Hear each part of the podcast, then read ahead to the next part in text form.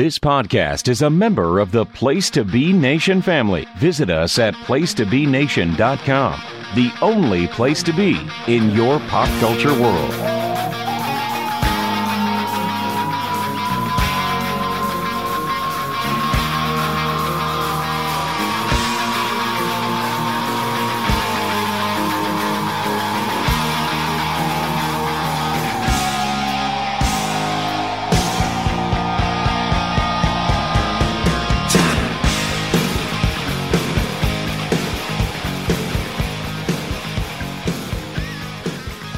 Be Nation, welcome to episode 39 of Chicken Salad. My name is Ben Locke, and let me bring in my two co hosts. First of all, is a man who I reckon causes quite a stir in the neighborhood when he's riding around when he's riding around in his leathers. It's Logan Crosland. Good evening, afternoon to you, Logan. Good evening, Ben. How are you tonight? I'm I'm very well. Yes, I can just I can just see you there in your in your bike leathers, just you know, showing all the ladies everything they need to see. Oh yeah, yeah, yeah. I got my big Harley. I'm sitting on it right now, uh, re- getting ready to rev it up and uh, go road wild. Yeah, absolutely, absolutely. Um, but speaking of speaking of Road Wild, my second co-host is a man who's who's the only wild road he knows is the road that leads directly to his beloved Drew house. That's why there's a restraining order against him. It's Calum McDougall.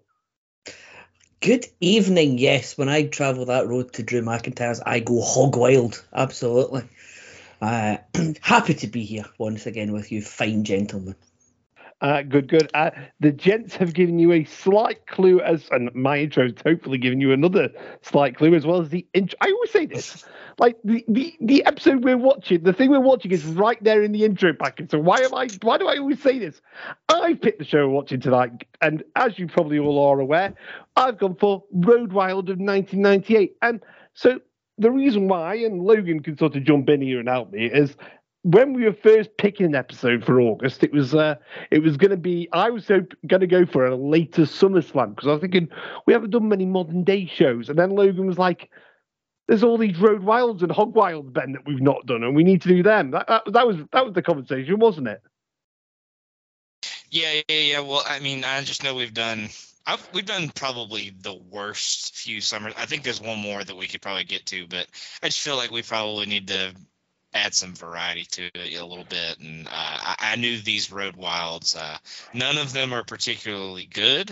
Um, a couple of them are pretty horrible, including the one that we're talking about tonight. So, um, you know, I, yeah, I just felt like we probably needed to change it up from uh, doing a uh, uh, SummerSlam like we have been. Yeah, I, I very much had a choice of four, and I don't think any if I'd have chose any one of these four, we'd have been okay. But when I saw that main event, I was like, this is the one we're gonna have to go with. Um, so I'm guessing Calum, um, maybe it's probably like the first or second time you've watched this show. Yeah, it was the um the first time I've watched it because it's like Road Wild doesn't have the necessarily the best um reputation. Uh, it's certainly got a worse reputation than Battle Bowl. Um, but yeah, I've I've never really had the need to go back. I mean, I've seen you've seen clips of of the main event, but everything, nothing else on this show did I even. Everything was new to me. Okay, I didn't know what was on the show, to be honest. So it was um, it was it was good when I finally started watching the the, the, the correct show because I started watching Fall Brawl '98. Oh! then I realised this isn't the show I'm meant to be watching. Which, trust me, we could. I was going to say, trust me, we could we could very much do next month or another time because that main event is horrid. I, but I could, I could, I've already got a head start then. Ah, okay, there we go, there we go, there we go. Um, Logan, um, help me out as well. Help, help me out as well with you know I always like my U.S. geography. Um, so I'm guessing is is South Dakota anywhere near Mississippi? No, no, no, no. It is complete. It's right under Canada, so it's uh, it's uh, way up north uh, from me. Ah, so, okay, okay. Um, you got Canada, Canada, North Dakota, South Dakota. So um, that seems, it is, that uh, South Dakota is where uh, South Dakota is where Mount Rushmore is. So if you know. Ah. I know where that. Oh, yes, I've heard of that. That's so. Yes, funny. Funny. I think it's in I've heard of- Keystone, Keystone, South Dakota, so something like that. See, this is why I always love. This is why I always love about this show. We, we always, I always learn something on here. hmm So, gents, if we are ready, let us go to Sturgis, South Dakota for Road Wild 1998. Our opening video package focuses on the main event for tonight's show. Our commentary team are Tony Schiavone, Bobby the Brain Heenan, and Mike Tenay. Dusty has sadly gone NWO at this point, so we have to we have to have Mike on commentary. But he does a he does a good job, to be fair to him, and makes an early contender for the fashion statement when they go to the desk by wearing triple denim with a jacket, waistcoat, and jeans combination. The main event gets discussed as it's clear everything is focused on that and not the rest of the card. And a reminder, you know, and a reminder, Logan, that nobody at this show actually paid to get in. Yep, they just drove up. I mean, that's kind of, I mean, that's kind of the way I think most people should do shows now. Just like, you know, just come up in your car or your bike and just, you know, especially like, you know, we're all, we're all going to be, we're all going to be eco-friendly soon enough. So, you know, we can, we can, you can, we can use the cars to power the, power the whole arenas. It'd be fine.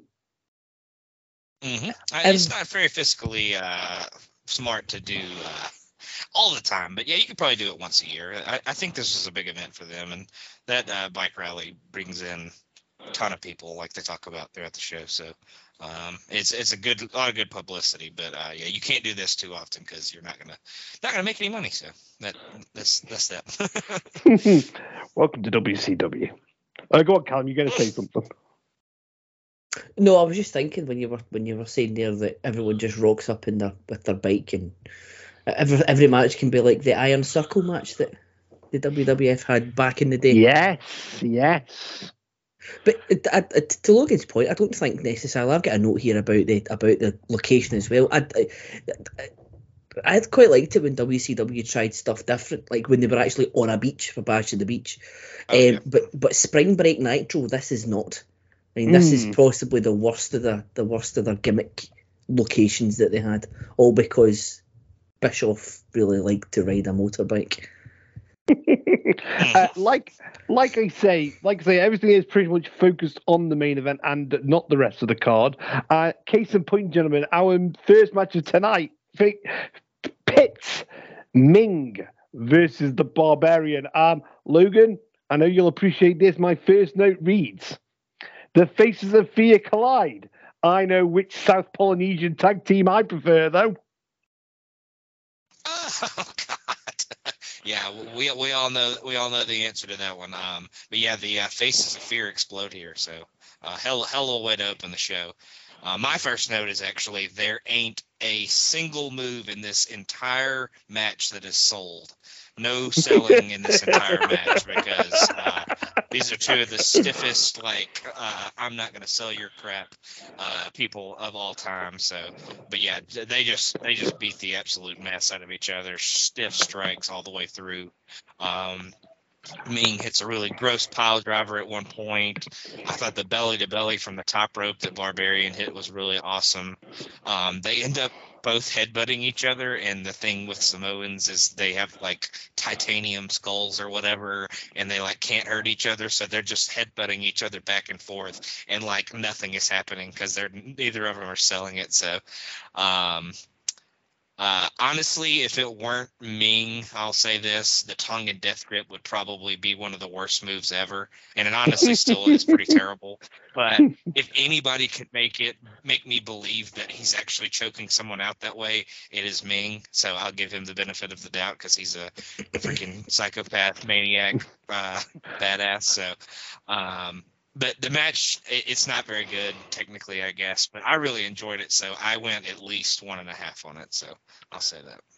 the the views the views about Meng are those of Logan Crosland and not the views of Chicken Salad. I think you just need to get that out there. Uh, Calum, um, like Logan said, um, What did I This is a- uh, the, the the fact that Meng isn't that good. I'll let you explain Oh, that okay, to him.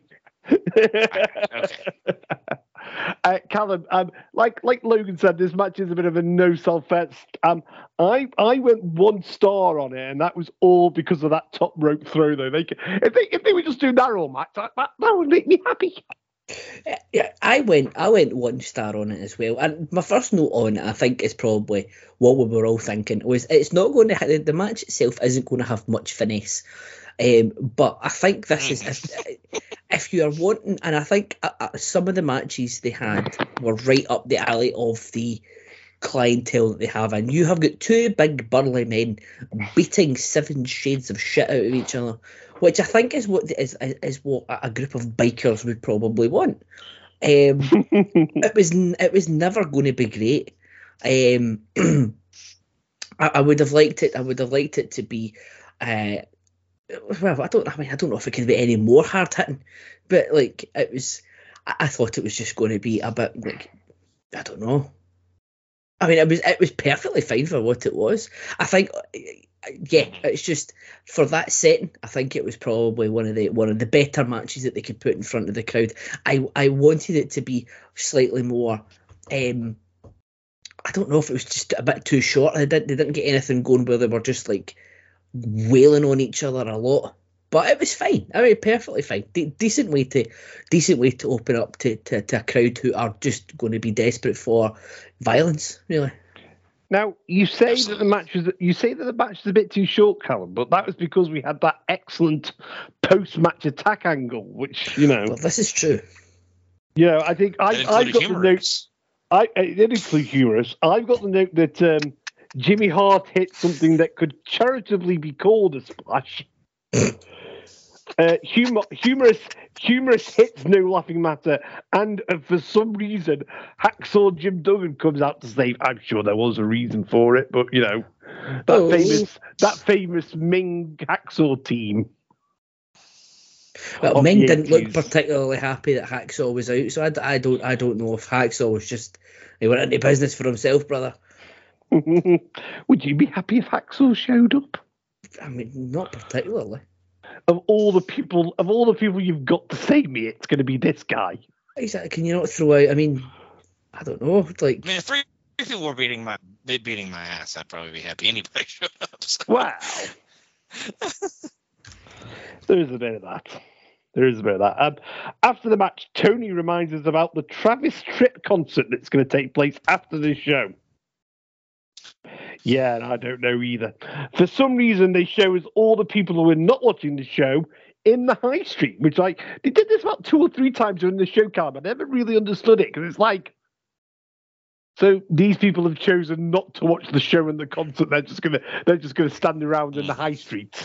yes. So I have, I have got thoughts on that, and I will get to them. I'll get to them later on. But Okay. But remember, uh, just remember that you have just said that they have gone back and forward to the city of Sturgis two or three times. And I'll, I'll just let that. I'll, I will just let that one play I out. And that was earlier in the day too, so that was my thought. but don't spoil my don't spoil my my writing, Logan. But yes, keep that keep that in mind. Keep that in mind that they go back to Sturgis, the city of Sturgis, two or three times during the during the show. I'll let that one breathe Okay. for the for the people at home. Let it, let it breathe, let it ruminate. And it's now time for our second match of the day, which is going to be the tag team encounter between the Public Enemy and the Disco Inferno and Alex Wright, who are known at this point as the Dancing Fools. Now, for some reason, the at the beginning the entrances are cut. I'm not entirely sure why. They don't. I don't think there's any. Is there a song that you know one of them have got that they couldn't dub because we've got some we've got some really bad dubbing going on later on, but I can't think of any reason now why they had to cut it. Um, my second note also reads that. Maybe. Yeah. Go Oh, ahead, so, go so go on, go on, go on.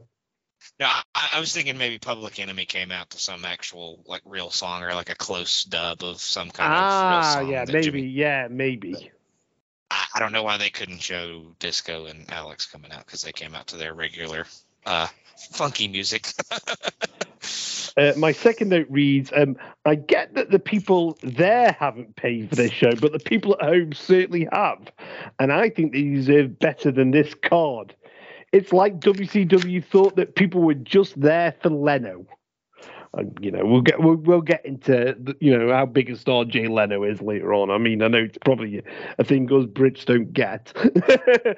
as for this match, um, as for this match, Calum, um, I mean, it was bad enough. It was bad enough when it was just a traditional tag team match, but when you're literally having to go, you know, minutes, you know, with guys standing around whilst they get tables and kitchen sinks and whatever else they need to get to make it a hardcore match. Then, then you know, you're in some serious shit. Yeah, I mean, the match, the, the, couple of like the couple of notes I've got in the match is the match is happening in slow motion because at some points it did look as if like there was a bit where Johnny Grunge comes in and does the, the shittest con-chair-to known to man with the two bacon sheets. But it looked at, I mean, he waddled over, kneeled down, and then sort of tapped him either side of the head with two cookie sheets. Uh, Tony, I, I, I, one of my one of the things I love in wrestling more often, most often, is when the announcers just like give up, and and, yes. and like so. Tony was going, "Boy, this thing's a mess." Little oh, they're laughing their asses off this whole time. oh, they were just thinking and it was go it was too long. It was just it was disjointed. I've got I've got I've got a, uh, I've got to question what JJ Dillon's purposes is and what the matchmaking committee's purpose is. If the referee can choose this a stipulation halfway through a match, uh, the the, the, this uh, and you've got the polar opposite of, of the last match. So the last match was right up the bikers alley. Two two big guys beat the shit out of each other. You've got disco and techno versus hip hop in this one. Not exactly up a biker's alley, uh, to me anyway. I might be stereotyping bikers. Okay, I'll, I'll hold my hands up. I'll hold my hands up there if I'm wrong. Um, but yeah, I mean, everything in this match looked as if it was it was just for the purpose of having that triple table spot at the end.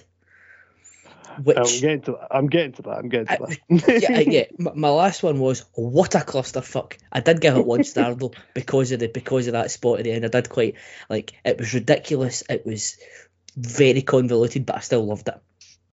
Now, two things, Logan. Here, um, you know, as our resident refereeing correspondent on this show, um, yeah, what, what's a referee doing? Just changing things on the fly without, you know, proper jurisdiction. That's just that's disgraceful. And uh, yeah, talk us through talk us through that last spot where we have the most convoluted table spot in history. Um, a spot that even GCW would think is a bit over elaborate. Um, I'll I'll let you discuss that. Yeah, I don't think we've ever seen a uh, triple stack table before or after this that wasn't like that crazy ECW moment where somebody got thrown off of the scaffolding and went through like 50 tables. But uh, there's a reason for that. There's a uh, reason uh, for that. Yeah, yeah, you're right. Um, I really, I, I, mean, I, I won't give it a ton of stars or anything like this, but just from a commentary perspective and just the pure chaos of it, I actually really enjoyed a, a, lot of this match just from the absurdity of it all. Not that it was good necessarily, but just the commentary just busting up laughing and uh, and, and just taking it as unseriously as they should have. But um, I, I, I enjoyed the watching of this. I'll put it that way, I guess. um, I always I always pop for the uh, Alex Wright dance. He does it quite a few times throughout this. Um, we get a disco sucks chant pretty pretty quick, uh, and I said, "How dare the Sturgis faithful uh, cheer the legend or uh, jeer the legend that is uh, Disco Inferno." Um, Wright, I thought showed a lot of good athleticism throughout this one in the early parts of it. I feel like he did deserve more than he ever got in his career. I think injuries probably kind of uh, hurt him throughout the uh, time. Um, he hits a really good missile drop kick at one point. Um, I, at one point with the refereeing and stuff, I said, "Are we watching TNA? Uh, what's the deal with the use of the trash can, the changing of the rules?" I do love that. Uh, seemingly at one point they used a trash can and it was full of ice trays, like a bunch of just trays of ice just came out of it randomly. I, I love that part. Um, they run and get a ladder at one point, which at that point they bring the ladder out. Then Disco and Wright go back and get a table, which is kind of uh, Public Enemy's thing. Um, Disco grabs a mic at one point and says they have everything but the kitchen sink, which me- makes the Public Enemy go get one. And then they also grab a toilet seat at that point. We also get a mailbox. I thought that shot had to really hurt. Uh, that grunge hit mail uh, the Disco with the mailbox. I thought that had to be rough. Um, like Callum said, a lot lot of cookie sheet shots, uh, a lot of that. Um, I, Rocco Rock at one point nails uh, Disco's ankle with the toilet seat, and uh, I got to imagine that that hurt pretty bad. Um, they go for like the Joey Mercury ladder ladder ricochet kind of spot off the ropes at one point, and they absolutely whiff it, nowhere close. Um, and then the uh, vaunted uh, triple stack table spot, absolutely absurd. Uh, the setting up of it took forever. Uh, sadly, this is one of the matches that the crowd is most into just because Public Enemy is using weapons and all that kind of stuff throughout the whole match. Uh, but I thought commentary was really on point. They immediately bought into the fact that this was going to be an absolute chaos fest and like said, you know what, we're just gonna we're just gonna have fun and laugh and uh, enjoy the enjoy the crap out of it. So I gave it the same score as the first match. I gave it one and a half. I went, I, I went one on it, so you weren't that you weren't that far ahead. yeah. But yeah, my this is like that. Uh, this is like the uncensored show. Like my enjoyment was like a five, but the match is actually yeah, like yeah, a yeah. one. yeah, yeah, yeah, yeah. you got to you got to meet somewhere in the middle. yeah, yeah, yeah. We then head backstage where Dean Malenko is with the WCW.com broadcast team. Um, and I'm, I'm a little bit older than you, gentlemen. I'm, I'm quite happy to confess at this point that I did go on WCW.com for some time when I knew it was around pay per view time. Obviously, we didn't get the pay per views over here, but the you know the dot com stuff. I, I was one of those geeks. Hi, hi, everybody, and yes, I'm single.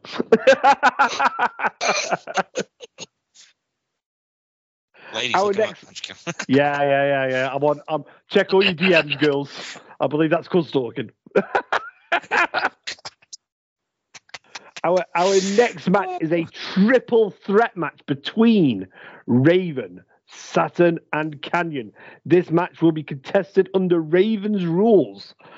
Raven comes out with Lodi, and he has signs that say he doesn't like Sturgis, he hates Harleys, and thinks that biker girls are fat and ugly.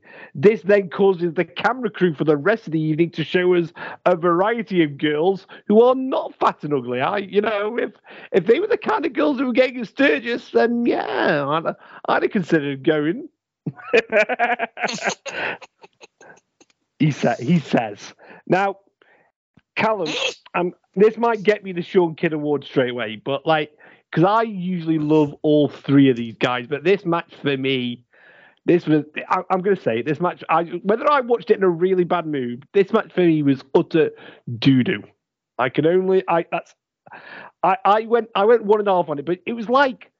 You know when you were playing a wrestling game in the in the nineties, early noughties, and like you know it was basically hit a move, no psychology, hit another move, maybe a punch or a cookie sheet shot, hit another move. There's, there's just nothing to it. I, I don't know what it was. I just was not into this at all. Um, it's, I, I think the problem was right. The show wasn't spread out properly, so you've got you've had a street Mm. fight, followed like an un, an unannounced street fight or a match that was changed to a street fight right before a match that was a genuine street fight. Like I don't understand whoever was whoever set Yes. their show up like that yes. it was like didn't wasn't paying attention. Like they did like it was as if you've got the, the producers backstage or whoever was doing it, and the left hand didn't know what the right hand was doing. So it's just like you've it was they didn't need to have these ones back to back. Also, the problem is you've got this long th- this long running feud of Saturn and Kanyon. Although I don't, I, I, in all honesty, I'm not overly familiar with Kanyon's part in it, but certainly Saturn breaking away from the flock, and you've got this sort of blow off to it in front of a crowd that might not watch week to week. I don't think that helps either. I think this is probably, but this match would have been better the month before or the month after in front of a proper WCW crowd. Um, Yes. the uh, yeah, not much happened. You're, you're quite right. They just it seemed as if they moved from spot to spot. Um, there was a Tower of Doom. It was quite strange. There was a Tower of Doom spot without the mandatory "This is awesome" chant afterwards, which is clearly why he, clearly why All Elite Wrestling have never run the Sturgis Rally yet. Uh, Don't give Tony ideas. he would as well. Um, but yeah, I, I gave it. I mean. I gave it a gentleman's two. I think I, I enjoyed it a lot better than the match before, but it still was. It still was. I, it was just you know still as disjointed. I think I've given it a higher rating because, like you, I like all the guys in the match. Um, Yeah. Although it could have been marked down, I may revise this lower because you have the first instance of a pet peeve of mine is when they uh, dub over WWF themes with on ECW and WCW shows. I understand Yeah. they can't use the knockoff Nirvana for Raven, but please don't use his WWF go. And there's an even and there's an even more egregious use of that later on in the show, as you can imagine. And and there's an even more egregious dub later on as well. Not not just not I don't know what you're referring to, but I'm referring to another one, and that's even worse. Um, now, what I will say, Logan, as well as well as like what I've said about the matches of I, I the ending was what was going on with that ending with Horace? That was just like that was just miscommunication city from all all parties in the ring. I don't think any one person can take the sole blame for that. Just everybody just mishit everything. Yeah, the ending was very, very convoluted, and the match, like considering the three guys, it should have been better than it was. I still, I still enjoyed it. I gave it two and a half. Um, I really like all three of these guys. Uh, I especially like Kanyon and Saturn a lot. Um, but yeah, it definitely should have been better than it was. Very convoluted, very uh, disjointed, kind of like y'all have said. Uh, but a lot of cool moves. Um, uh, and they kind of battle around everywhere. Um, I love Saturn and Kanyon at the beginning. Realize Raven's just kind of chilling in the corner, and then they both absolutely drill him with a drop kick. I like that spot a lot. Um, Saturn has a really cool guillotine leg drop. Uh, we have uh, we have Sturgis, South Dakota, to thank for the uh, Vuvuzela apparently, because there was a guy in the uh, crowd that had the big air horn that they used at the uh, South Africa uh, World Cup back in the day. Um, there was a pretty nasty pile driver on the stage at one point. Um, uh, Kanyon uh, takes a drop kick on the stage and then rolls all the way down it. I love that. That was a pretty funny uh, comedic spot. Um, Saturn hits pretty good T-bone. Uh, y'all mentioned the Tower of Doom spot. Uh, it almost looked like uh, it almost looked like there for a second that it wasn't going to end well because they kind of were. Uh, it was kind of sketchy at the beginning. That seemed like somebody was about to drop somebody. So, um, the little platform that they have around the ring, uh, they do quite a few moves on that, and I love the thud that it makes anytime that they uh, hit a move on it.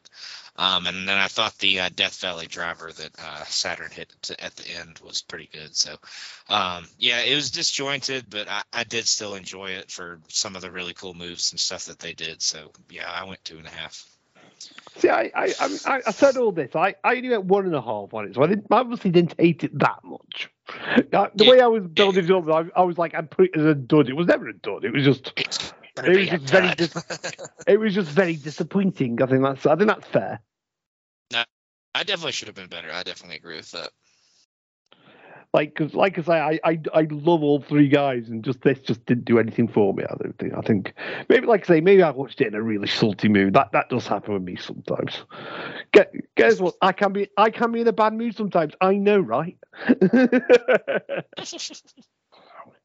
Our next match in the ring is between Psicosis and Rey Mysterio Jr. My first note, gentlemen, reads Save us, boys. Please save us. Um, Calum, you know, last month we had a show where, you know, Rey was one of the uh, only bright spots on the show. And uh, we seem to, there seems to be a, a theme for, for this show as well.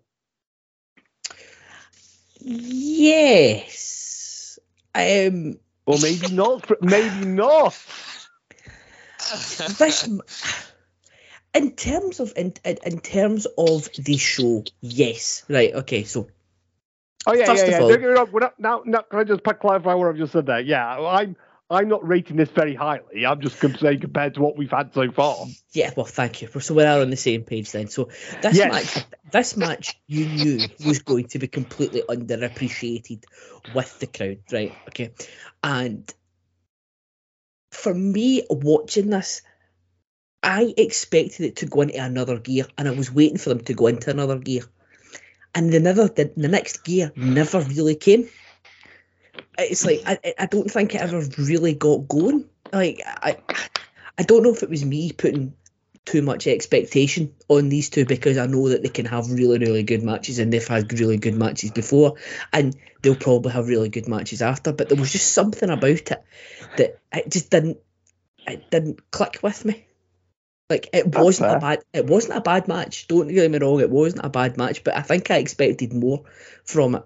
Um, I went I went two and a half. Like so, it wasn't like I did enjoy it, but I think I was just I was just sitting waiting for them to kick into the next gear, and it never it never quite came. Now I don't know if that's because like watching it and there was there was no reaction to anything they did. Like they could have they could have they could have been they could have gone out and given given everything and them- that it could have been a five star classic, but the crowd were just never going to react to it in the way that you would expect them to. So I don't know if that played onto it, but it was certainly. I mean, it's certainly in terms of this show. Yes, it was a belter. It was like an all timer, but for me, it was for me, it just didn't quite get going to the way that I, maybe it was just me putting too much expectation on the poor guys. It, it's my turn to go half a star higher than the rest of you because I think I I've gone three stars on it. But I think I think they sort of mentioned it in the cruiserweight match, the fact that with it being in Sturgis and it being up in the mountains, like and outdoors, they can't wrestle at that high speed pace. I don't know. I don't know if that's got something to do with it. That that you know the the cruiserweight match isn't exactly quick either. Possibly. I mean, I, I Yeah, yeah. Yeah. Yeah, there you go. Sorry. Good, good. Okay. No, I was going to say I go ahead, didn't, Gil. I didn't. I didn't expect. I didn't expect the cruiserweight match to be at, at like a like breakneck speed, but I expected that. I expected it slightly more from from this one. Yes, yes. Now, now, Logan, I, we were talking in the last match about a bad finish. Um, let's let you know, let's, let's give this match another bit of praise because that finish with with first of all, how great is it to see the West Coast pop again? That that should that should go without saying. And second of all, if you pardon my language, he spiked that motherfucker with it as well. Oh yeah, he snap the the the snap that he gets on the West Coast pop at this point is uh pretty sick, and he yeah, like you said, he spiked him pretty good on this one. Um, but yeah, you know, athletes who have played in like Denver, Colorado, and up places up north like that have always talked about like the altitude and being in the mountains, and then it affect, affects them a good bit. So I don't really know how much it affects them in like this scenario or this situation, but it probably that probably does play a factor in there, like cardio and uh, you know ability to do a lot of the things that they usually do. So that could have played a factor for sure. Um, but at the beginning of the match, there's this like creepy like stalker van that drives across. So I, I made note of that uh, at, at the beginning of the match. Loved that the creeper van was coming around to watch the cruiserweights. Um, I can only imagine the uh, slurs that were probably thrown at these two during this match, um, and probably other matches later on. Um, the athleticism is unreal between these two guys. Completely is no sold by the crowd throughout. Um, it's the best match we've seen by a mile so far. Uh, but obviously, the crowd couldn't give two shits about it because this just isn't their style of wrestling, I guess. Um, but I, I do agree with Calum. I do feel like this never got to that next gear. I don't think this is their best match. I don't think it's even close, probably. But uh, I went right between you guys at two and three quarters. There we go. There we go. So we're, we're, broadly in agreement, gents. Sometimes, sometimes it works like that. um, after the match, Tony then informs us that you can, get, Calum, get this, you can buy any leather item you want from downtown Sturgis. Mate, we are having a road trip. I mean, absolutely. I, I that's one thing I don't have enough of in my wardrobe. It is leather. I, you know, just Everybody some le- needs more leather in their life. Uh, well, they, you know, that's the leather king telling us that, you know, Mississippi's Mississippi mud pie, uh, Prince of Inappropriate. Now he's now the leather king. That's There it. you We're, we're, yeah, so go. we're jumping on a plane. We're going by via Mississippi. The three of us road trip to Sturgis. We're going to come back decked out in leather. now, gents, our You know, the next funny, match. the oh, funny go on. thing is, you know, the funny thing is, is there's actually a Sturgis, Mississippi, and they do a like mini version of this uh, over there. Oh, That's so that like, earlier. it's only it's only like 20 minutes from where I live, so um, Do yeah, they- they do do they like have- a mini version. Do they have actual minis in leather as well? uh, n- I don't think so. oh, darn.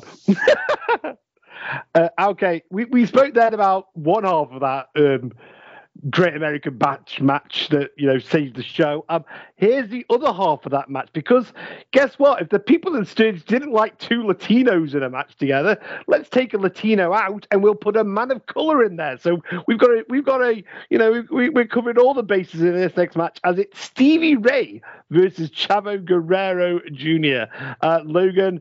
Uh, not much of a match here. This this is probably one of the only periods of time though where I actually tolerate Chavo because this is this is full on crazy Chavo with Pepe.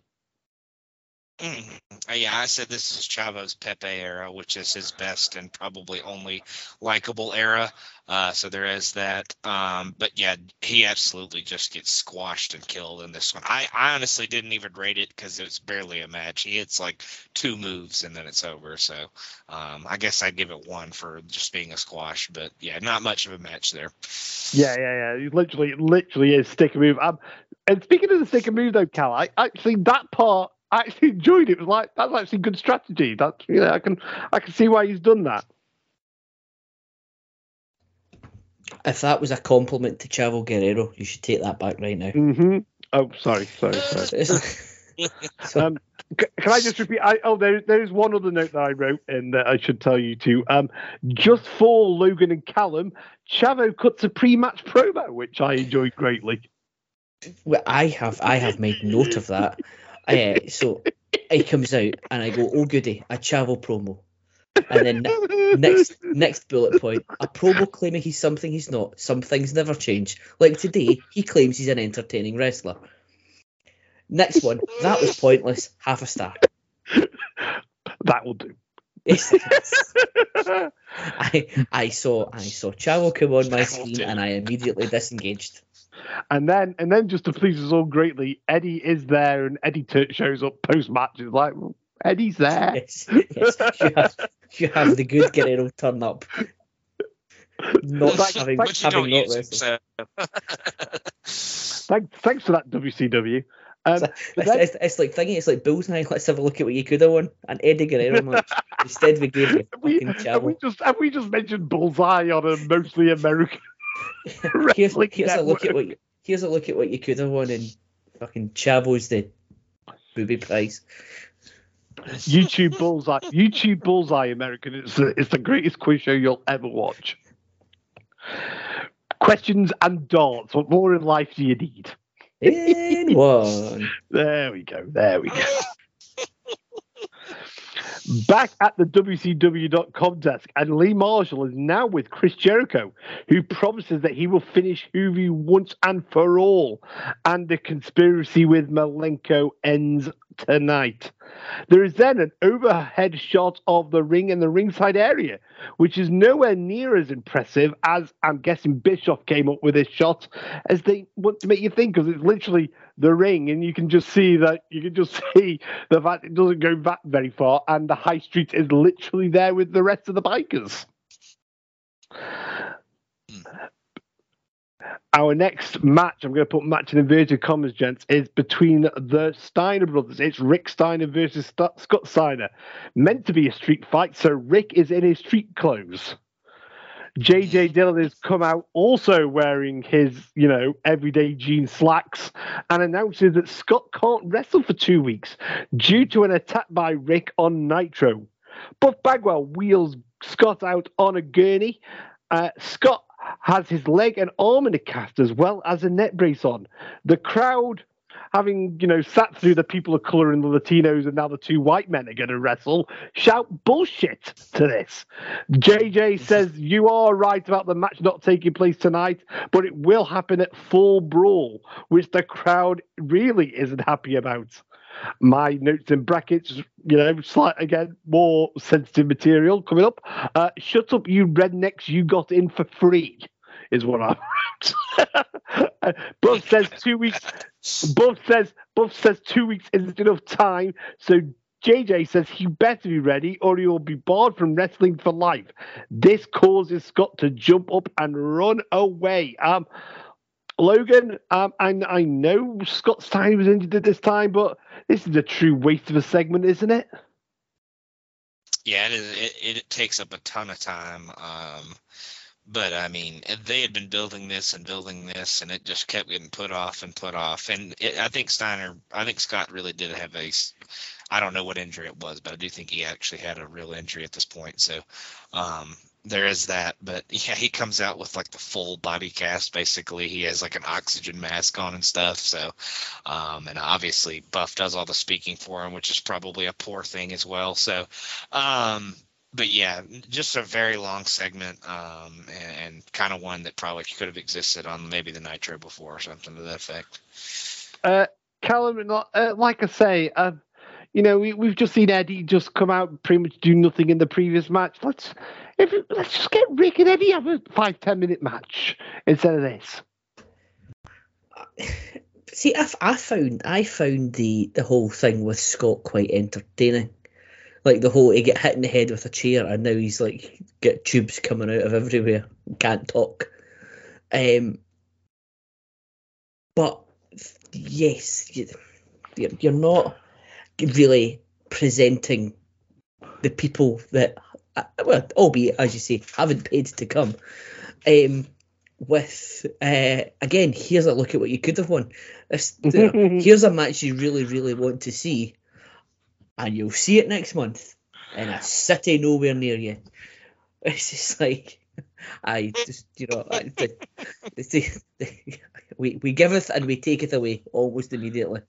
Um, or or even yeah. or even or even just throw Rick into the into the battle royal if you need to. You know, just anything. Goldberg needs a friend. Uh, well, yeah. Yeah, use them somehow. So you've so you, have followed up the best match of the card so far with an extended angle and an actual angle. Mm. Uh, and again, like this is this is you know JJ come out uh, and and this one again. What is the point of JJ Dillon at this point? well, the refs are making all the matches. Exactly. Like, what is the point? I mean, you know, I mean, we say we, we go on about the crowd, but they are, you know, they may have gone in for free, but they're bored to death. Don't give these people angles or matches they are to go to see. I know it's just like, yeah. So, so here's Eddie Guerrero, the good one. You're not going to see him wrestle. Here's two men that have been that on, on one of the longest running storylines on the company. Oh, you're not mm. going to see them wrestle either. Thank you for turning up, though. You'll see Jay Leno later on.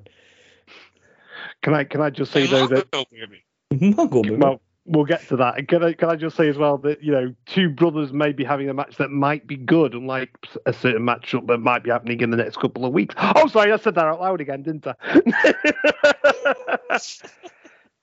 sorry, did, sorry, did the hard, did the Hardy split up again? No, no, they they oh, just, no. they just run they just run at half speed because of the drugs. Well, Jeff Jeff can't travel to All In anyway. That's going to be all out because Jeff can't get in the country. That's that's true. Yeah, yeah, yeah. Yeah, yeah, and although, that's bow and arrow knees. So, although although the although the rumor is the rumor is that the rumor is saying that that SummerSlam main event is still going on, and we are recording this on August the twelfth. So you know, but that's just by the by. okay, gents. I think at this point, if I'm taking the piss out of that, I think we better call it a we better call it a quit for half time, I think, now. Uh, so, for Logan Crosland and Calum McDougall, I'm Ben Locke, and this is episode 39 of Chicken Sauce, and we will see you on the side.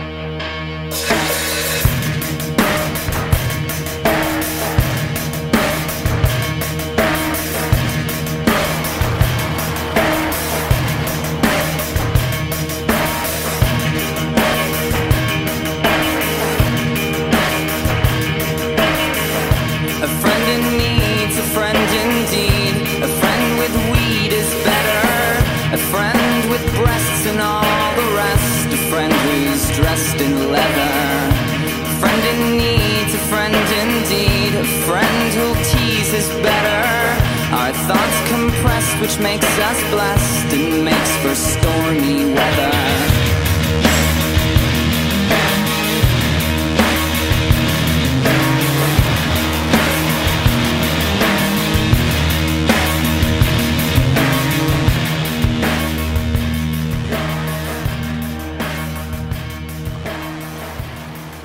Be nation, welcome back to episode 39 of Chicken Salad Mind Ben Locke. I'm here with Calum McDougall and Logan Crosland, and we are talking all things Road Wild 98. So let's get back to it. Our next match is between Brian Adams and Steve Mongo McMichael. Now, Calum, um, before I start, I've I've had an audio file sent in to me by one of our regular listeners via tweet. I, you know, I didn't even know you could do such a thing. Um, would you like to have a listen to it? Because I'm, you know, live on the air. I think I think we should give it a go. Oh yes, please. What's the worst that can happen, right? So let's press play in three, two, one, play. Well, they call him a natural. They call him the natural, baby. Natural as can be. They call him the natural. It comes naturally. He's the son of a son and the son of a gun, baby. The hoss does the rodeo bulldog. They say he's the natural one, baby.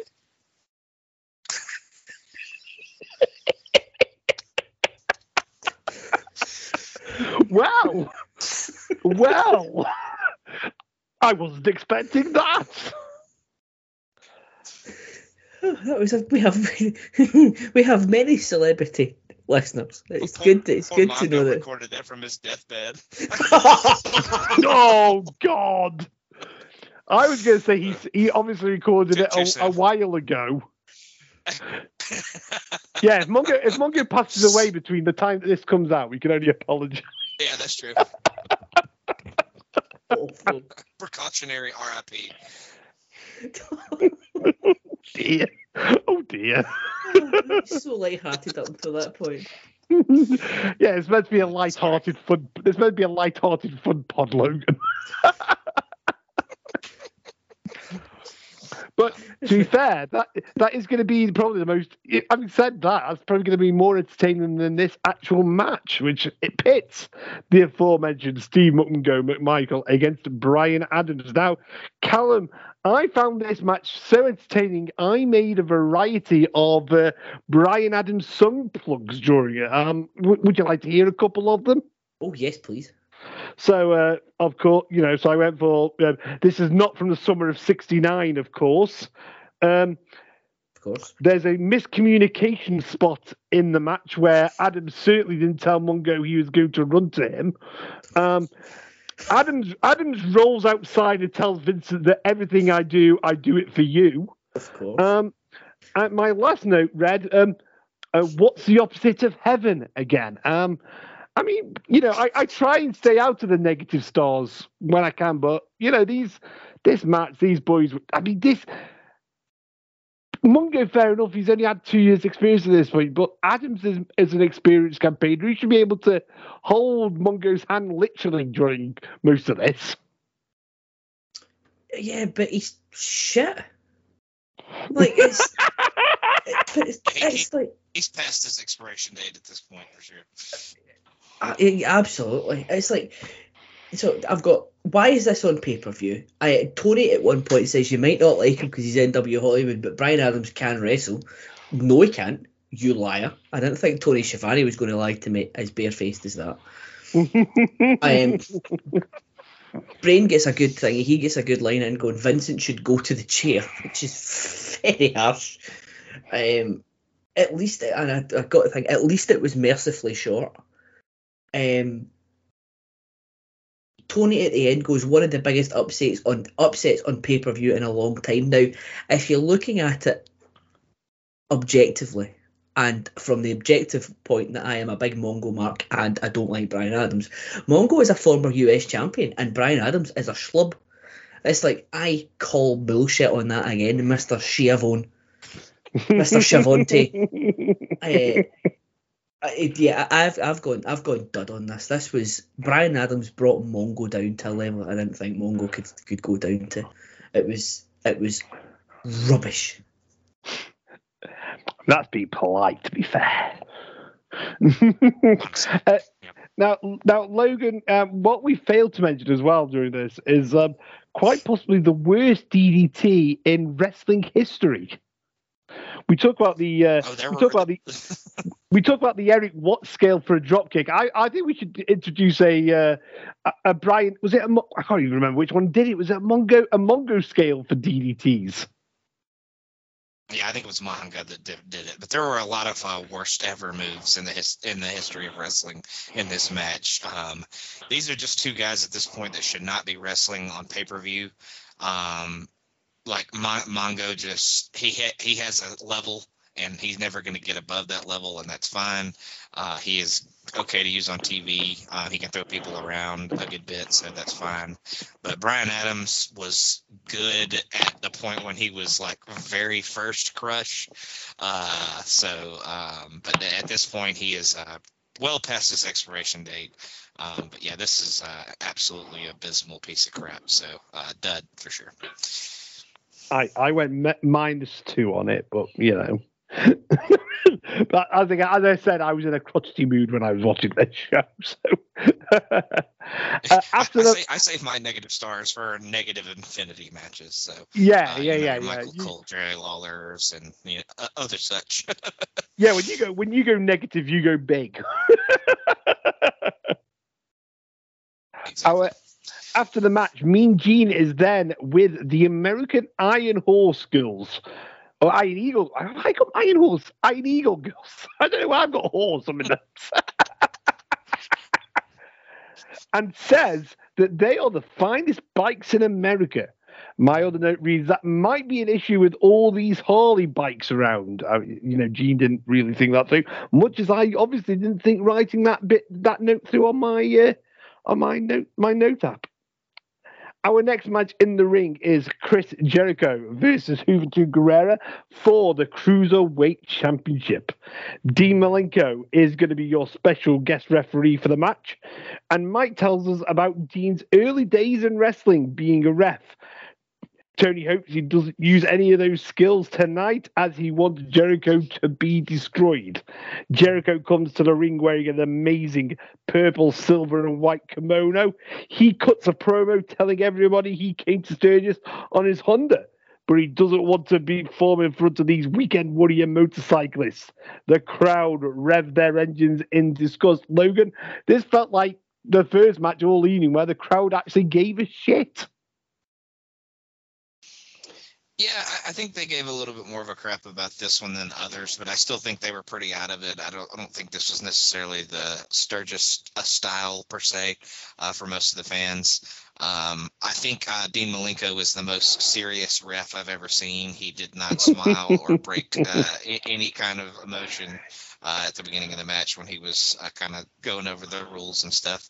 Um, the uh, Juvi does an absolutely insane dive over the rope and over the platform to like the very ground where it's like rock gravel pretty much. He actually sells like he hurt his ankle too, so I wondered if he got really hurt at that point. Um, I don't have a ton of notes on this match. I, I just thought it was really good back and forth stuff.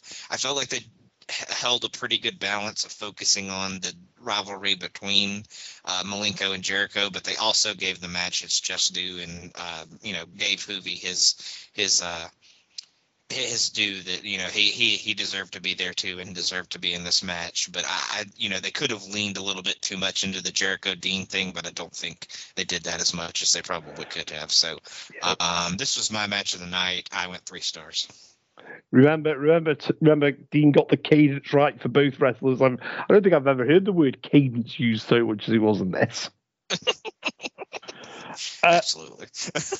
Calum, Calum, we spoke a lot tonight about finishes. Um, but I'm going to say I really enjoyed the finish of this match with uh, Dean being in the perfect position to alley oop, uh, Juvi up to the top rope to Hurricanrana, Jericho down. I thought I thought that was very well done.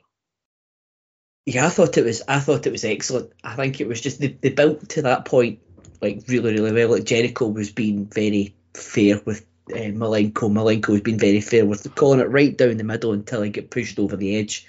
Um, Jericho trying his best not to, uh, in the very start of the match, not to push him over the edge.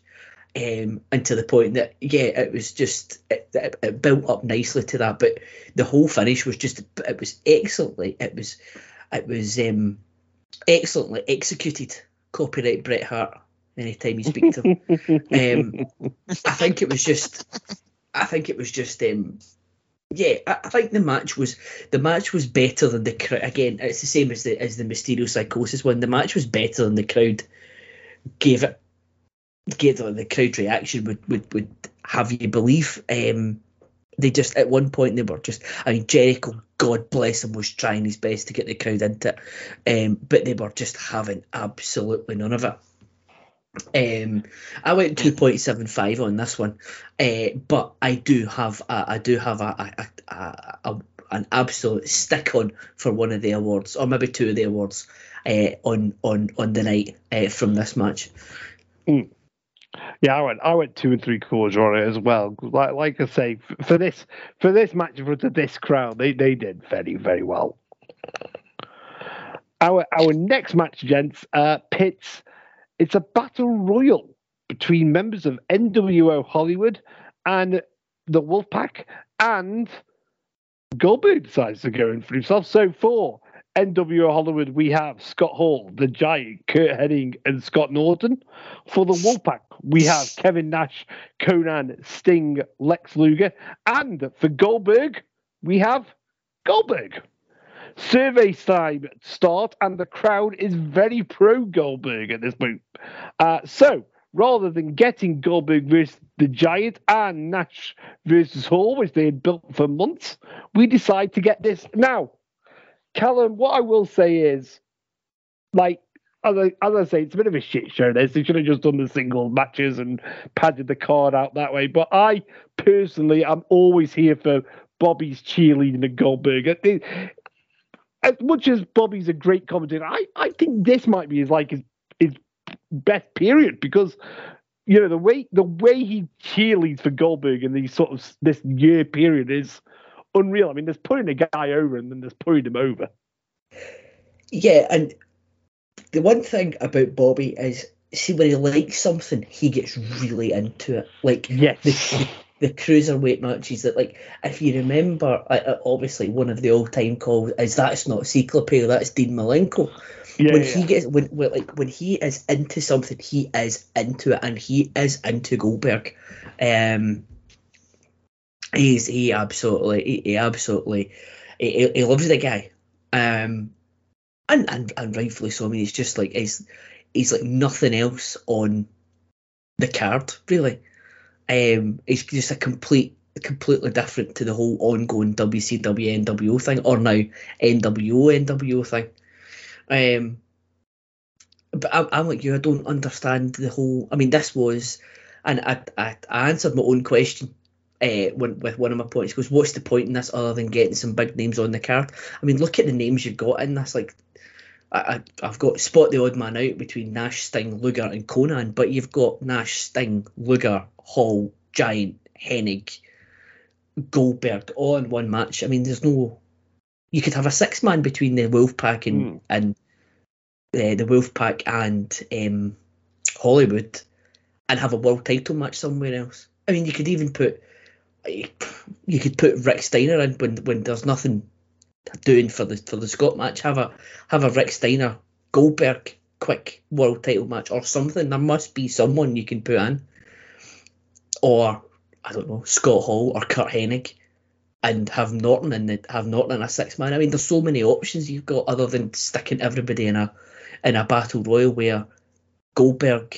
Because I, I remember reading it in the thing. I don't know if you guys have ever read the Death of WCW, but you Yeah. put. But I think um, shock horror. Bryan Alvarez makes quite a good point. He says that you've got a nine man battle royal that your world champion wins, so he's just vanquished eight potential challengers. Where do you go from there?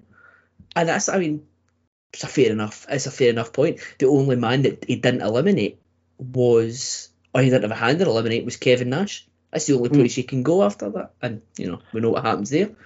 Um, but you know, speaking of Kevin Nash, um, next time Big Kev comes by, I need to ask him if I am um Bowdy Bowdy and or Rowdy Rowdy. um, I really need to know that. Um, but that was that was as I mean that, that that's as in depth as, as my as my notes get us because it's, it's it's a battle royal. I mean, there's not much you can really you can really say about it. Well, I, I would have got, I would have got, I would have gone six man on it myself because you've got war games the next month instead of doing that three on three on three war games. You could have, you could have just had the eight guys do the eight man there, Yeah, right? And then I don't you even- or, We know what and the even hell you just said, Calum. oh, by the way, by the way, by the way, Big Kev, can we can we give Big Kev a round of applause? By the way, for coming up with yet another way not to do a job in a match. Yeah, eliminating yourself in a battle royal. I mean, that's that takes some balls, Kev. You don't pay me to take the jobs, man. and Uh, not and not Or one do bump, them for that matter. Yeah, but didn't take a also bump. Not one. Didn't not take a one bump. bump was taken Not as well. one bump in the match either. Yes, that's true. That's true. Mm. Um, now, Logan, like like Calum says, like you know, you've got your world champion basically demolishing eight guys or seven guys in this match. Um, Uh. w- w- I'm going to use a capo line. What are we doing? Yeah, I only really have one note on, this match, and I said it's just not a very good use of your world champion, especially your brand new world champion. He hadn't been champion for too long. At this point, I think he had about a month and a half, two months. Um, but yeah, just I get it. Like Calum said, it gets a lot of big names on the card. It gets it gets Nash Hall, you know, all, all the NWO guys on here, um, and it puts it puts Goldberg over huge. Um, he destro- he absolutely destroys the giant in the end. That looks super good. Makes him look super awesome and badass. But um, just a poor use of uh, of your talent uh, throughout this card, uh, and especially here. Um, I gave it one and a half just because I liked Goldberg destroying everybody, but it, it was it was it was not great. Yeah, I think we I think we did moment of the night. Then the uh, the jack the jackhammer on the giant would win it quite easily. That was that was amazing. That was that was absolutely superb. But that, that this this match Absolutely. is this match is your symptom of they hot shotted the belt to Goldberg to get that to get the, the, the pop in the ratings and the big crowd in the Georgia Dome, and they had no idea what they were going to do after that. Absolutely. I, I, I should have checked this, but I, I think they did it. They, they, I'm pretty sure it was a Nitro match. They did do Goldberg Giant on Nitro rather than pay per view because they could even have just done it on Fall Brawl, but they moved on to the Jericho stuff straight after. I, I he's staying so so he's I, I, if I if I will look up on I will look it up on uh, cage match. However, I think for Okay. I think for like his first challenger on pay per view was Curt Hennig, so that was a match that was going to happen. If he was, I, Yeah, I, yeah, yeah. guarantee you, at Bash in the Yeah, Beach, yeah, that yeah. was going to be a US title match. Had to be. Uh, Yeah, so it was supposed to be. It was supposed to be a match anyways, and then he won the title, so they made it for the world championship, pretty much. yeah, so he's thingy. So he beats Gold, he beats Hogan on July the sixth. Bear in mind that the Great American, uh, the, sorry, Bash at the Beach was the following Sunday. He beats Hennig at Bash at the Beach, and then the next night on Nitro, he beats he beats Brian Adams two weeks Oh, later yes. on, on on Nitro, and then he has the he has this. So he's been champion for four weeks at this point, and he's, his his title challengers have been Curt Hennig twice and Brian Adams, and All sorry, the big, and then he all goes the big hitters. Yeah, and then he goes Meng And on all the fuckheads in this match. and then he goes Meng the week uh, on Nitro after the Giant the week after on Nitro in a in a match that should have been on pay per view that went three minutes twenty five. Uh, he then defeated Al Greene in a world heavyweight title match. Uh, Oh yeah, oh yeah. Two weeks later, Scott Legend Al Putski, Green, of course. Scott Putski the week after that Oh, the Polish Powers kid. Polish Powers kid. Uh, he, he did. He, did, he had a busy week. On the following Thunder, he beat Rick Fuller in a World Heavyweight Title match. I mean, I mean, main event anywhere in the country. Sting the week after that. Raven two weeks later on Thunder. Kanyon in a 22 second match on Thunder on the same night as he beat Raven. Uh, where else have we got here? He then he then beats uh, the Giant again at the start of October in two minutes and forty two. So you've got combined those two matches were less than six minutes, and that could have been a pay per view match. Uh, what else have we got? I mean, this this this just reeks of we have gone from July until Starcade not having a fucking clue what we're going to do with this guy. you know, you know, Sean did that 185 part pod on the Dangerous Alliance. We should do like one for the, all Goldberg's title defenses. We could do that in like three hours. You could. I mean, I mean that that's like you know how Andy does the does the uh, the daily uh, music videos. You could do the daily Yes. Goldberg. The longest the, the longest title defense he has is is um, Page at Halloween Havoc, and that was only ten minutes. And we've already, we Logan, we've already done that. You don't even need to do that then. hmm We, Well, we, yeah. We've already done that. We've already Um, done that one. Goldberg's best match ever. I hate to tell you, I hate to tell you this, guys, uh, but that pod actually already exists on the Pro, Pro Wrestling Only feed. So What's oh the um yeah. the, the Goldberg. Goldberg title defense? I was I was is is a, is a story is a story for just just get over the slide. But so I was I was thinking one day of doing a um, like a modern day Impact pod, Mhm. and I and I I was so smug because I came up with this great name like. So I was going to call it Total Non-Stop Impact. Did a search for it. There's already about 500 pods with that name on it. I was like, "Fuck me." yeah, I think I think that I think the pod I'm talking about covered the entirety of the undefeated streak, but uh, it would it would cover all of those matches. I'm sure. Oh, I don't think it made it very far, so I think I think you could uh, kickstart it from where it ended, uh, and then you Oh. can go from there. Oh, it does. It does there we go. There we go. Put it in the put it in the ideas. Uh, I- Truck. I had an idea. I think I think I think we said it one night, well, like with it like off uh, off um, record on a special relations. But one of the guys that Rory did uh, wrestling twenty years ago with did a he did a um, a WC uh, like an NWA WCW pod, and they only got up to like. I think I genuinely think Battle Bowl '93 was the last one they did, or maybe Starcade '93. I don't know if they made it into night. up a little. Ah, they, they, they go out in a high. I don't think they made if they, if they made it to 94 they didn't make it that far into 94 because the other guy the, the co-host just went off and did his own thing and they never made it again. And I said to Rory what you should do is get Chris Lacey to start it again from where they finished off with a different podcast host and pretend like nothing happened don't acknowledge the fact it's a different guy just do it. Keep the same running jokes. Just pretend that it's just the same. Don't acknowledge that it's just like a completely new guy. We've we've done that with this show. Actually. yeah.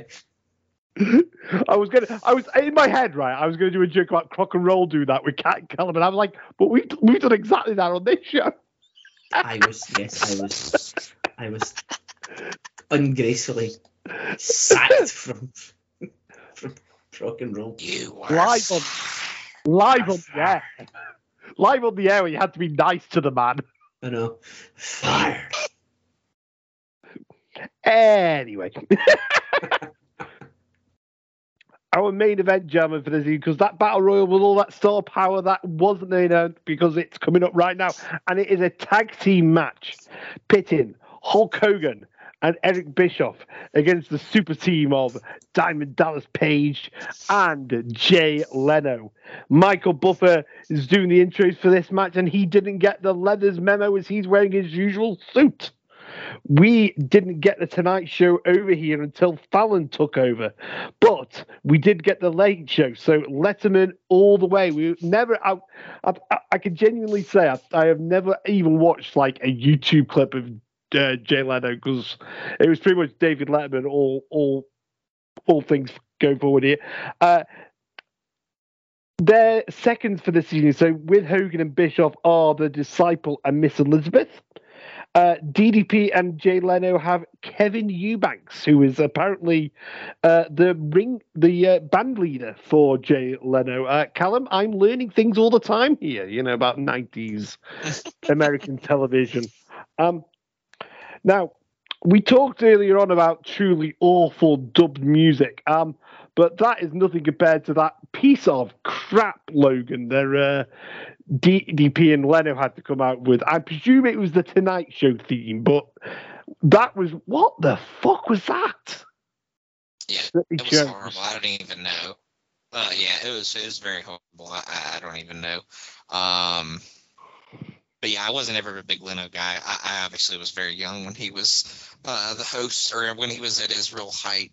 Uh, so I wasn't staying up late enough to even watch it. So, um, but he has his fans. I definitely think Letterman uh, is much more liked than uh, Leno ever was. So you're probably not far off on that. Uh, at the same time, um, but this match, I mean, I hate the freaking fake ninja karate shit shit that Bischoff does. I hate when he busts that out. Uh, I know he's a real karate uh, fighter and all that, but I think he's just full of crap for the most part and most that he does. Um, Hogan selling the Leno armbar is probably one of the funniest things ever. Um, It proved it uh, proved how, Hogan getting it, work. I was going to say it proved how smart though Hogan was because you know he you know he made sure that all the cameramen were right there when Leno put the Mm-hmm. armbar on. Yeah, yeah, yeah. But uh, yeah, just Hogan getting worked over by Leno the whole match is absolutely ridiculous. Um, but uh, and then Hogan beating up Page makes absolutely no sense when when you make that choice. Uh, he's getting beat up by Leno, but he could beat Page all, all from pillar to post around the ring. Um, for the most part, DDP and Page or DDP and Hogan uh, did their best to kind of make this watchable, but it was mostly just a convoluted mess. Uh, sadly, it's the most the crowd was invested throughout the whole night, but um, yeah, just not very good. Uh, I, I understand, you know, Leno gets you some publicity and all that, but um, yet another one and a half for me. So just not very good. Uh, kind of a bad main event for to end the show, but crowd liked it, so that's all that matters. yeah, because they, they've been they've been the harbour of taste tonight is this crowd. So yeah, the fact the fact that this is what they're into as well as Goldberg. uh, what I will say though, Calum, is that uh, I'm taking the piss out of Leno and DDP a bit, but they've gave the world the double clothesline that Better Than You Baby has stolen for the masses. So you know, I, I think I think Jay and DDP could get some copyright infringement going here. Well, I think that's that's obviously going to lead to like after All In, All In Two is going to be uh, MJF and Adam Cole against DDP and Jay Leno again. Although if they're doing it, in, if they're, if they're doing it in in, um, in in the UK, they probably need to replace Jay Leno with the real king of late night television, Craig Ferguson. Uh, not that, not that, not, not that other guy we gave him for a couple of years. No, uh, no, he can go fuck himself. No, no, Craig oh, Ferguson. yeah, yeah, yeah. No, Craig Ferguson because he's likable, and also we went to the same high school. So there you go. Oh, There you go. He, did he ever come back to the high school for like a chat? They, they, they like doing that sort of thing.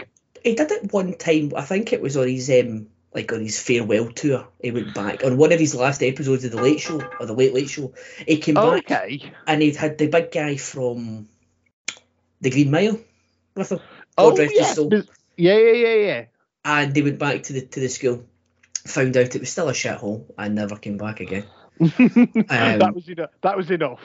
It was enough. Aye, poor guy. The, the, the, the, I can't remember the guy's name for the Green Mile. I mean, Uh, was, Clarke Duncan. Uh, Clarke Duncan. that's the one. He was in a war film, and he thought, "My God, this would be a good set for a war film."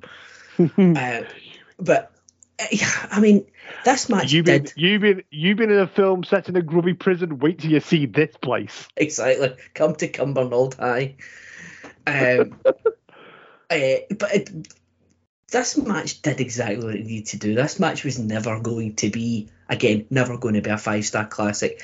It was never. I, this is just plays right into Bischoff's hard on of getting mainstream publicity. Um, that just obviously because what's what month was this? August. So August. in July, the month before, you would have had Rodman and Karl Malone. Uh, you've had Rodman appear a few times. Kevin Greene's appeared. Obviously, you got Mango Baby. Um, so it's like he, he, he loves it any chance he can get, and he was right in his element, pretending to be Jay Leno as well in, in, in the build up to it. The, the one thing that, and you know, harking back to what I said earlier on about they showed so many shots of Sturgis. This is where I got. This is where it was a stark, stark difference between the WWF production and the WCW production. If this was in the WWF, Vince would have had a shot of Jay Leno arriving, him meeting with DDP, them warming up, them going over their game plan for the night, him walking to the ring. The first time you see Jay Leno on this show is when he comes out to the ring. Yeah, yeah, yeah, yeah, yeah. Vince would have had him instead of going back to thing, instead of going back to Sturgis or going back to the commentary desk, you would have seen Jay Leno backstage three, four, five times in the build up to it because they kept talking about it, but you never see Jay Leno at all. Um, the match did what it, the, the match did what it had to do. I think you were talking before about what um, was it 83 weeks that a rant that, that, that Conrad Thompson has on it. Uh, this was all played so you could so they could get pictures of Hulk Hogan and Eric Bischoff with Jay Leno, and it would be on USA Today and and every like the front of every newspaper you can think of, on every newscast he could think of on the on the Sunday morning afternoon. And it was like in, in terms of that five stars it did exactly what they wanted to do. But in terms of a wrestling match then yeah one like one one star. It was just it was it was you know it is what it is when you've got a, when you've got a celebrity and a non-wrestler in it as well Yeah, because you're exa- you're exactly right about that. You're exactly right about the you know um, backstage stuff. Because I'm I'm even thinking back to TNA when you know a, much lesser example when Pac-Man Jones came in. And you're exactly right because they they show him turning up to the arena, they show backstage, and then before he even gets into the actual arena, into the actual impact zone, it's like. you- You're missing out on all this stuff. Like I'm sure, I'm sure Jay would have been there all day, like around the biker rally. Am I just, you know, just show the guy? Mhm. yeah i mean it's Yeah. just 'Cause I think he's a big bike guy too, so uh, he fit Yeah, yeah, he's definitely- too. he's de- a big, uh, He's de- He's definitely a big car guy, isn't he? So Yeah. I would presume bikes isn't that far of a stretch for him. Yeah. Uh, but that's not quite the end of the show, gents, because there is a post-match attack. But fortunately, Goldberg hasn't got changed or in the shower yet, as he stops all that. And we, at the end of the match, we have Jay, Goldberg, and DDP and Kevin Eubanks standing tall. The commentators have to fill at the end of the show as they get ready for the concert. Calum, though, I have some bad news. We don't get to see the concert. oh So the network version ends Rats. with a Fall Brawl ad. I mean, you know, all those Travis Tritt hits like why does it always rain on me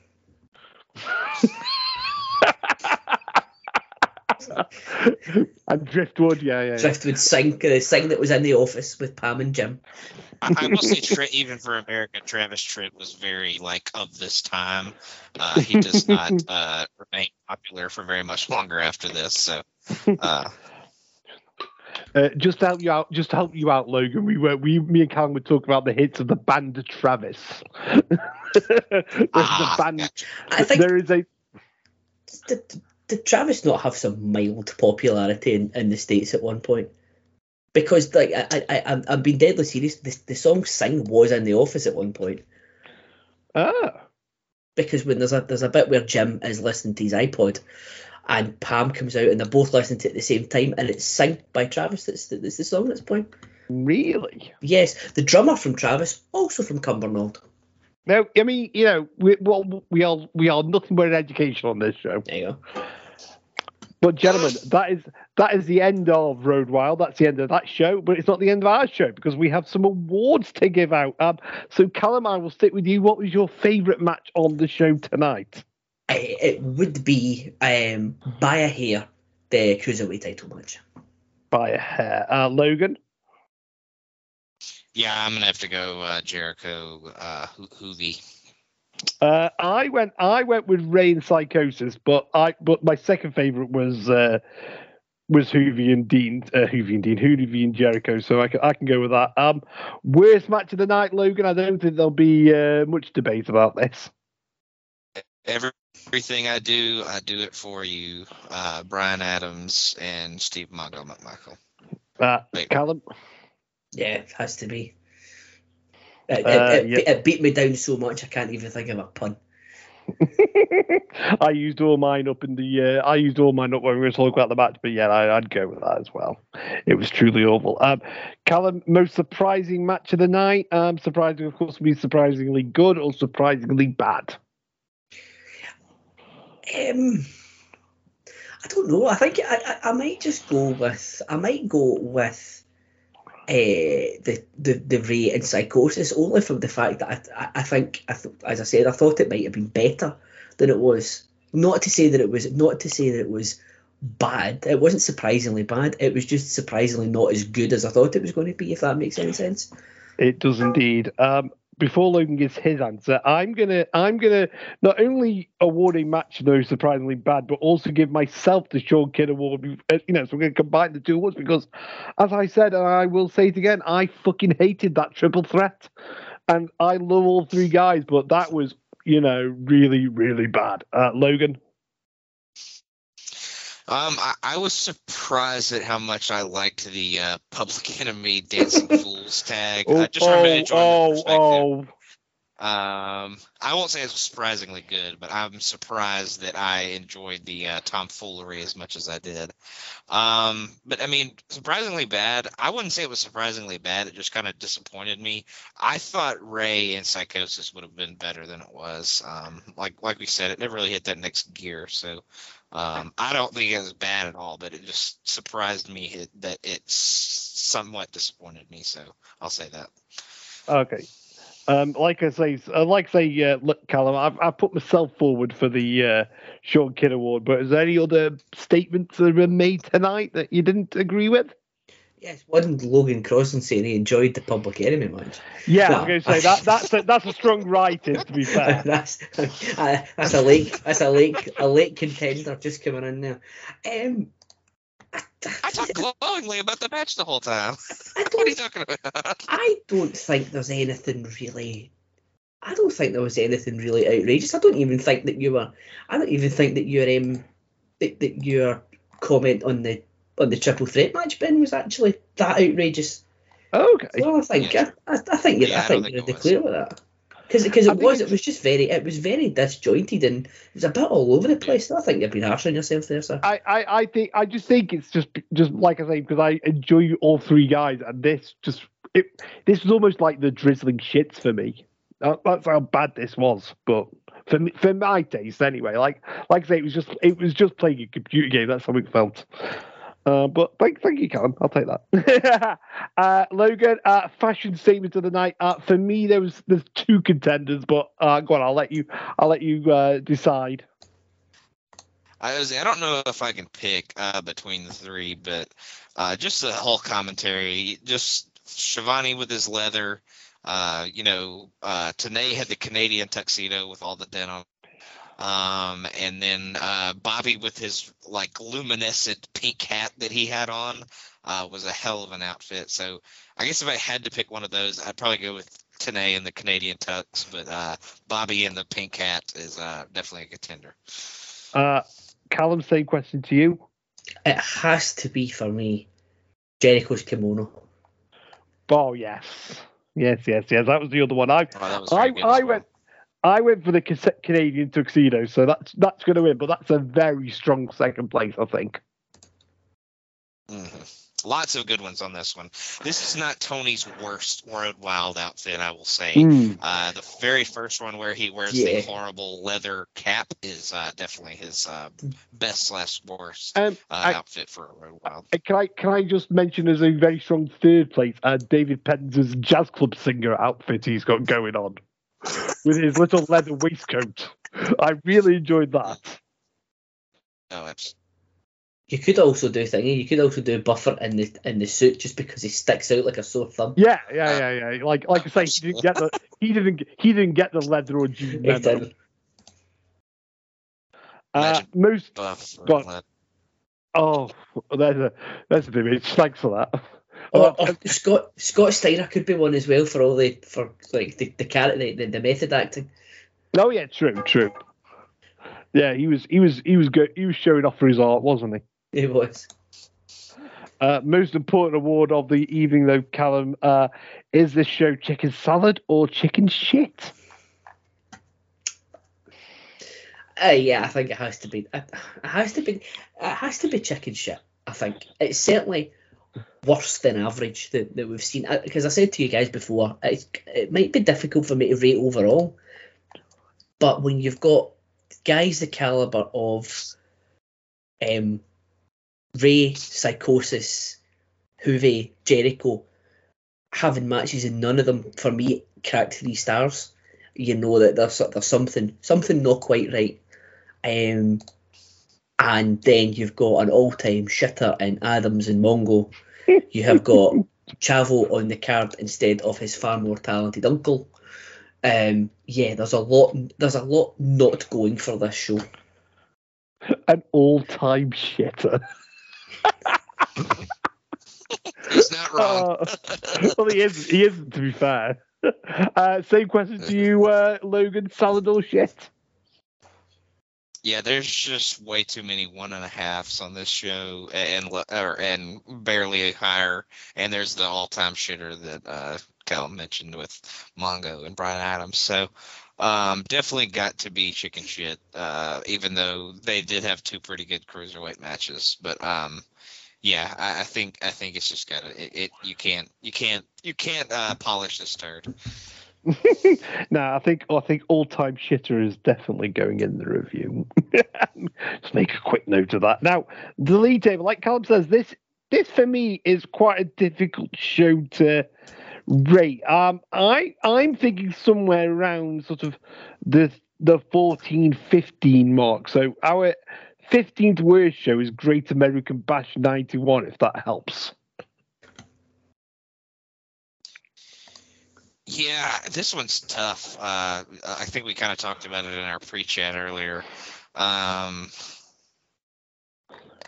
that sounds about right because I think there was enough enjoyable on here to not be in like the absolute worst, but uh, Yeah. it is still pretty doo doo shit at the same time. So Um, I, I, I think I, I think uh, to begin with, I had it as, as high as number ten, but I don't know if I'm going to go that high now. So if I, if I, if I, sorry, Cal, if I just read out what we've got from fifteen to ten, and then if Calum thinks it needs to go higher or lower than that, we can go for that. So fifteen is the Great American Bash '91, fourteen WrestleMania 11. In Your House DX 97 is 13. King of the Ring 95 at 12. Halloween Havoc 92 at 11. Survivor Series 99 at 10. I, I, I, out of all of those, I think I would put it between DX and WrestleMania 11. Yeah, that sounds that right. is That exactly seems what I was going to say. Yeah. Mhm. That seems Because fair. I'm That's exactly with what I was going to There's nothing on here that's that's celebrity main event, obviously. But it's the, the main event of 11 is better than the main event of this, and that one had had Diesel Sean. Yes. Yeah, nothing on this show is better than Diesel Sean. Yeah, absolutely. 100% agree. I'm, I'm, I am, I am putting that in now as we speak. All right, so eh, uh, last thing, last thing to do, gentlemen, is our plug. So, Logan, is there anything that you would like to plug while you're here? Oh, so many things, Ben. So many things. So many Oh, podcasts that I do because oh, I'm get- sadist oh. for this thing. Get you, get you. Uh, um, Highway to the Impact Zone. Uh, you're on that with me, Ben, as well as a couple of our other Merry men. Um, but we are on the way to uh, Victory Road 2006. That is uh, th- that'll be our next pay per view that we come up on. Uh, Who's next is my current day NXT pod that I do with Andy. Uh, we should be recording an episode of that pretty soon as well. Um, and then on North South Connection, I've got Talking Docs, which is uh, me, Jennifer Smith, and Roger Morissette. We talk about documentaries, obviously. Um, we had done uh, cults at first. That was kind of our first season, and now we're doing like nature, animal kind of documentaries. We just did one called Grizzly Man, which is an absolutely absurd story. Uh, I would check it out if you haven't ever seen it. Um, and then the thing that uh, replaced the 500 episode uh, uh, Dangerous Alliance uh, podcast uh, is uh, linking up luchas, looking through the uh, history of Lucha Underground. Uh, so that's been a lot of fun to record the first couple episodes of that. But uh, that's all I got. You better be doing some Attenborough on these nature documentaries, by the way. Uh, okay, yeah, I'll have to throw that in the chat and uh, get Yeah, some of that going. just say, just say, just say Ben. Ben says, because I'm I'm the complete opposite of Logan. You see, I have no other pod because nobody else will, apart from these two will have me. No, no, I'm only joking. uh, Calum, anything you would like to plug while you're here? Uh, yes, I will. But first of all, I can't believe that you're on Sir Victory Road 2006 because I was on I was on the Victory Road 2004 episode, and that doesn't seem that long ago. But they've they've moved it now. So Victory Road, Victory, Victory Road, Victory Road 2006 is in July now. Oh, is it right? So it's only But 18 even months so, apart even so, to two even years. so, that 18 months is still, you know, it's still quite a trek. You are chugging along. You're you're you're going at a fair clip. And in the episode, the episode I was on, sorry, the cut in. The episode I was on with Logan before, we figured out we were only 23 episodes away from the big 100. Wow. Uh-huh, yeah. Well, there you go. Well, happy 100 when it comes around, gents. I'll, Well, no, that's, no- that's, it's still a year away yet. I'll, I'll, sp- I'll, I'll just give, give, you know, I want to be first in there. okay. Um, yeah, so, so anyway, uh, Good yeah, proper congratulations. Well in, well in advance. exactly, exactly. Just note that's down. 12th of, 12th of August 2023. Or the 11th of August for you, Logan. Um, yeah, so in, term, in terms of in terms of, of what uh, I have got, um, Starflation, the podcast where five stars is never enough, uh, it comes to you every month where we, the three of us, uh, look at a match that was rated five stars by Dave Meltzer before Okada Omega Four, um, that broke the that broke the five star scale. And we reassess it for uh, to, to see uh, to reassess it onto the seven star scale and see if it requires adjustment for starflation. The last one that we did was Jushin Thunder Liger versus the Great Sasuke from uh, Summer New Japan Summer Struggle 1994, uh, which was a, a, a great match as you can expect. It did receive five stars after all, and we have watched some absolute bangers over the course. So that was episode number nine, and I think on the in the course of the whole thing we'll be doing 142 episodes if we can make it there. Uh, so that's a that's a good 12 years worth of episodes. Um but yeah so that drops each and each and every month on the place to be wrestling network. And uh, we do come to you on a semi-regular basis with um the the uh, pay-per-view live watches they can be found on uh, youtube.com forward slash at ptb wrestling twitch.tv forward slash place to be na- uh, place, uh, place to be wrestling uh, facebook.com forward slash ptb uh, ptb live uh, and twitter at ptb in youtube. Uh, Uh, i think twitch might actually be twitch.tv forward slash place to be nation try both. I can't remember it's two in the morning Something in the realm. yeah you need to go. You need to get us on. You need to get us on the threads now. Threads and TikTok. That's where it's We need at. to get yes, we'll, we'll, we'll be on we'll be on the TikTok and and and the Instagram. Is that what is that? Mm. What do the kids use these days? No, no. Instagram. Instagram was so like 2020. Oh, was it? We need to get Yeah, on yeah. Meta. Yeah, yeah, yeah. TikTok Yeah, and Snapchat is what the kids do nowadays. So. I think Snapchat still a thing, yeah. is it? Oh yeah, big time. I use. I use Mm. that. Even I use Snapchat occasionally. Oh goodness me, I'm I'm well behind the times. Uh, maybe it's maybe it's not a fad if uh, somebody like Ben is using Snapchat. Cheers. Thanks for that. Wow. Cheers. I mean, wow. And- Shot, and fi- old shot, like Ben. Shot fired. Well, I- I- It's taken- it's taken us 39 episodes, you know. I expect to see many of the chat snaps from Wembley. Well, you know, I, I will be, I will be sending, I will be sending you all that lots of uh, Wembley spam when the day comes. And I, we, we may even do a thingy. We may even do a a live watch of it where we try and look for you in amongst the throngs of people. Oh, well, I'm I'm up on I'm up on the top deck, so I, I doubt you'll see me. I'll still look, Ben. And I probably I, I won't do a Sean and actually ring in during the show. And was it was it you, Logan, who wanted ice cream and Sean had to buy him ice cream that time? No, he actually never bought it. He claimed that he bought it for me, but I bought it for myself. But yes, yes, that was me. There was also there was also WrestleMania last year where Jenny get accosted by security because she was going into an un, an unauthorized place. We may, she she may have been going into Jerry Jones's office, Ah, or or other way they thought she was going to steal a Lombardi, which could since since since it was the Dallas Cowboys was a very very old Lombardi. oh, oh, Yeah. Yeah. yeah, yeah. Ah. yeah. right. Uh, I so I think that's it. I think you've plugged everything that I'm on because you know I'm only on another two shows. Oh no, I'm, I'm, I'm feeling sorry for myself again. Sorry. so thank you to thank you to uh, Logan and Calum, and remember everybody, in a world where you can be anything you want to be, be kind. Thank you so much for listening to Chicken Salad, and we will see you next month. Yeah. And be like Mambo, baby. Yeah, yeah. Some got hopes and dreams,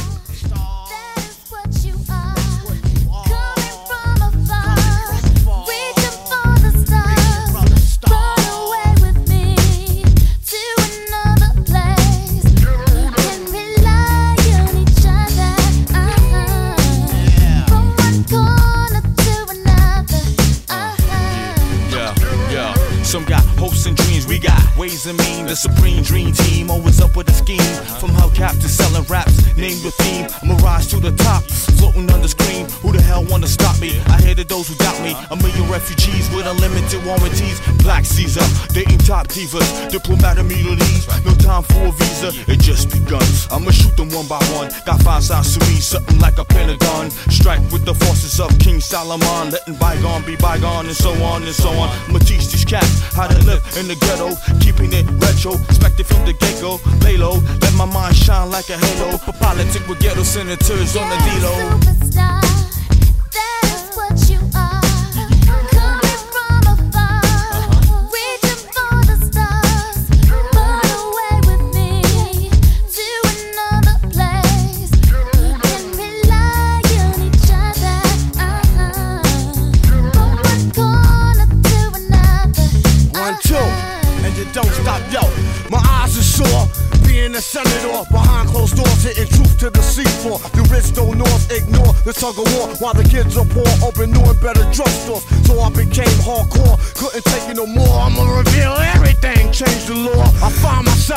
walking the streets, trying to find what's Yeah, really going yeah, on in yo. the streets. Now every dog got his day.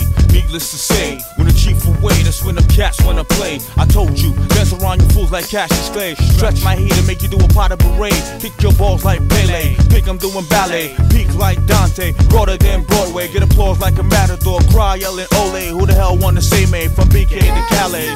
Come on, uh.